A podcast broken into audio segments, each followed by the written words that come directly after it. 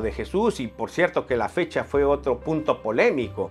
Cuidado y no celebres la Navidad porque Jesús no nació el 25 y no nos dio fechas y es pecado poner fechas y entonces ya generó un pánico que ya un montón eh, les da miedo celebrar o pensar que el 25 nació Jesús, en fin.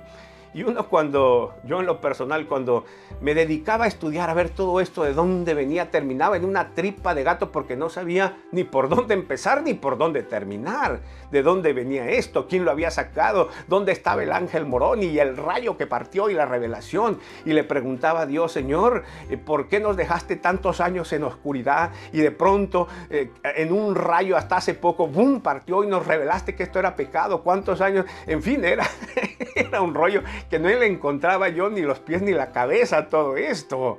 Y parece una pregunta lógica, ¿no te parece? ¿Por qué hasta hace poquito se surgió esta revelación y tantos años el Señor no nos la dio y nos permitió seguir pecando en todo esto? En todo caso, ¿eh?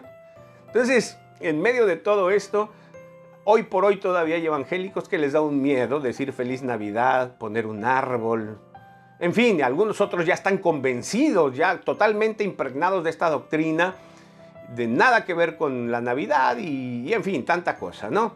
En fin, eh, pero ¿qué hay del árbol? Nuestro tema es justamente el árbol y de dónde viene y, y es verdad o mentira que si pones un árbol en tu casa.